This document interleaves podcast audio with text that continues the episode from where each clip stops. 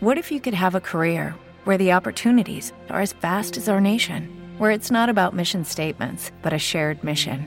At U.S. Customs and Border Protection, we go beyond to protect more than borders from ship to shore, air to ground. Cities to local communities, CBP agents and officers are keeping people safe.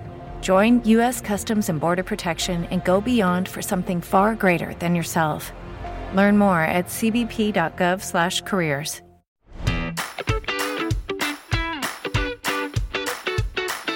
Buongiorno e benvenuti a tutti su Rassegnata Stampa, il podcast che ogni mattina vi porta le notizie della giornata senza filtri, qui facciamo incavolare tutti. Oggi è venerdì 29 luglio e dobbiamo parlare delle ultime polemiche su Salvini e la Russia, del cantante Bruce Springsteen, che pare abbia la voce di platino, ed infine di uno strano caso di tappi per le orecchie da miliardi di dollari. Bando alle ciance, ciancio alle bande. Io sono Max, incominciamo subito. Appena reduci dalla notte dei lunghi coltelli tra amici nemici del centrodestra, sulla testa di Giorgia Meloni e Matteo Salvini sono cadute due mattonelle belle grosse, anzi, diciamo una tegolina e una matriosca. La tegolina riguarda Giorgia Meloni ed è l'ennesimo attacco da parte di una cantante donna, ormai è diventato uno sport nazionale. Qualche giorno fa, infatti, è stato il turno di Elodie, che ha detto che il programma della Meloni fa paura, e ieri invece si è fatta sentire la cantante Giorgia, che ha pubblicato una story su Instagram con un meme vagamente abbandonado abrasivo. Anche io sono Giorgia, ma non rompo i coglioni a nessuno, a nessuno tranne che la Meloni, evidentemente. Però tutto questo è nulla a confronto di quanto successo a Matteo Salvini. Qui siamo su faccende veramente serie. La stampa ieri ha fatto esplodere una bomba mediatica. Se sia una bomba ad orologeria lo lascio decidere a voi, la tempistica è quantomeno singolare. Vediamo i fatti. Dicevo, ieri mattina il giornale torinese ha pubblicato in prima pagina un articolo a firma di Jacopo Jacoboni, secondo cui Mosca si sarebbe dimostrata interessata alla politica italiana e alla caduta del governo Draghi. Il quotidiano ha riportato stralci di documenti dell'intelligence italiana con presunti colloqui avvenuti a fine maggio di quest'anno fra il consigliere del Carroccio Antonio Capuano, passato ai disonori delle cronache per la faccenda del viaggio a Mosca di Salvini di qualche settimana fa, un epic fate totale,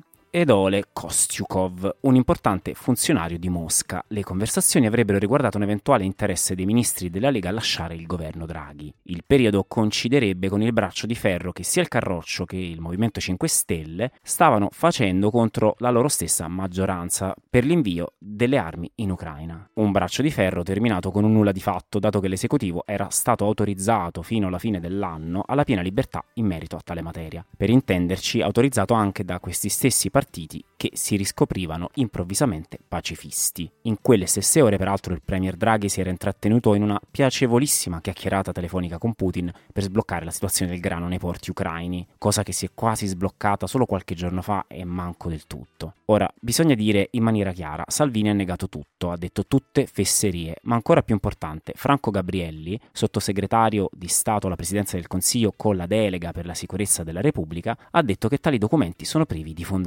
Parlamento ed anche il Copasir, il comitato parlamentare che si occupa dei servizi segreti, ha detto che le dichiarazioni di Gabrielli non lasciano adito ad alcun dubbio. Il direttore della stampa, Massimo Giannini, continua a difendere l'operato del suo giornalista e ci saranno le sedi per dimostrare la veridicità di quanto accaduto. I giornalisti fanno i giornalisti e ci sta, ma i politici devono imparare dal passato. Siamo in campagna elettorale e chiaramente PD e Italia Viva si sono subito scagliati sulla preda. Chiedono una commissione parlamentare ad hoc, eccetera, eccetera, che poi il modo per non risolvere nulla in Italia o apri un tavolo tecnico o una commissione parlamentare. Peraltro il giustizialismo ha sempre favorito solo gli avversari, ma tant'è Letta detto perentorio. Vogliamo sapere se Putin ha provocato la crisi di governo. Guardate, è una storia che si ripete. Quando nel 2016 ci fu lo scontro presidenziale tra Donald Trump e Hillary Clinton, quest'ultima fece di tutto per far passare il messaggio che Trump fosse una marionetta di Putin, parliamo dello scandalo Russiagate. Dopo dossieraggi su dossieraggi, non solo la Clinton perse quelle elezioni, ma si scoprì che era tutta una una montatura volta a screditare Trump. Allora, una domanda a Letta, vuole veramente vincere? Perché se ci sono veramente ingranaggi malati tra Lega e la Russia, si lasci a chi di dovere il compito di fare le indagini. I politici facciano campagna elettorale avanzando idee e proposte, semplice, semplice. Dato che ci avviamo al weekend, passiamo ad argomenti più leggeri. Molte persone pensano che Ticketmaster, un provider di biglietti per concerti in America, abbia perso la testa. Questo mese i fan di Bruce Springsteen, a cui è stato concesso l'accesso anticipato al tour del 2023 del Boss, sono rimasti scioccati nel trovarsi di fronte a prezzi fino a 5.000 euro cada biglietto, non esattamente coerenti con i testi delle canzoni da classe operaia del cantante, in generale direi proprio con i tempi, solo ieri l'America ha registrato il secondo trimestre di crescita negativa del PIL, quindi tecnicamente una recessione. Tornando al cantante, mentre la società di biglietti sostiene che il prezzo medio per gli spettacoli di Springsteen è molto più basso, solo l'1.3% del pubblico ha pagato biglietti superiori a 1000 dollari, gli utenti si sono comunque lamentati del fatto che la struttura del prezzo dinamico del sito stia rendendo i concerti in generale più inaccessibili. Cos'è il prezzo dinamico? È una sorta di meccanismo borsistico dei biglietti, è automatico e aumenta il costo di alcuni biglietti platino in base a ciò che l'intelligenza artificiale crede che i fan più accaniti possano arrivare a pagare.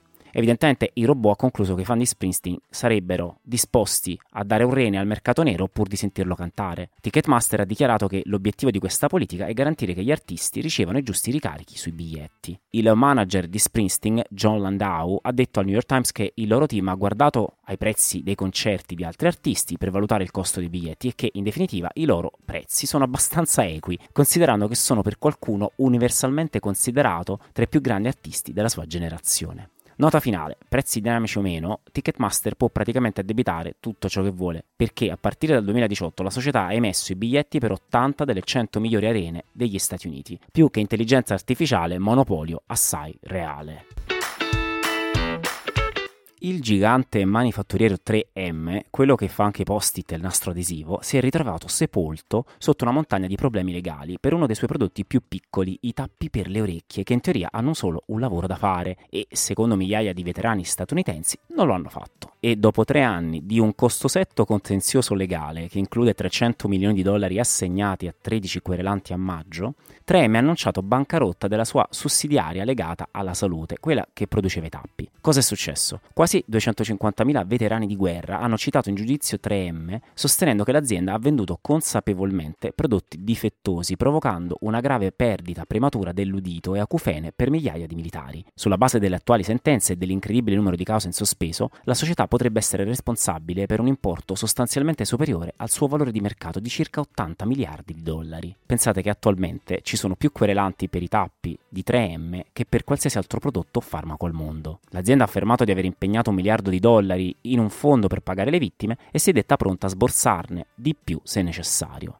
Ma i querelanti non si accontentano, hanno in programma di contestare la dichiarazione di fallimento, quindi letteralmente ne sentiremo delle belle nei prossimi mesi. Manco vi dico di fare orecchio da mercante. Bene, anche per questa settimana le notizie dal pianeta Terra sono terminate. Se volete ci sentiamo lunedì mattina. Mi raccomando, iscrivetevi, mettete like e commentate. Fate quello che vi pare. Buona vita a tutti. Lucky Land Casino asking people what's the weirdest place you've gotten lucky? Lucky? In line at the deli, I guess. Aha, in my dentist's office. More than once, actually. Do I have to say? Yes, you do. In the car before my kids' PTA meeting. Really? Yes. Excuse me, what's the weirdest place you've gotten lucky? I never win and tell. Well, there you have it. You can get lucky anywhere playing at LuckyLandSlots.com. Play for free right now. Are you feeling lucky? No purchase necessary. Void where prohibited by law. 18 plus. Terms and conditions apply. See website for details.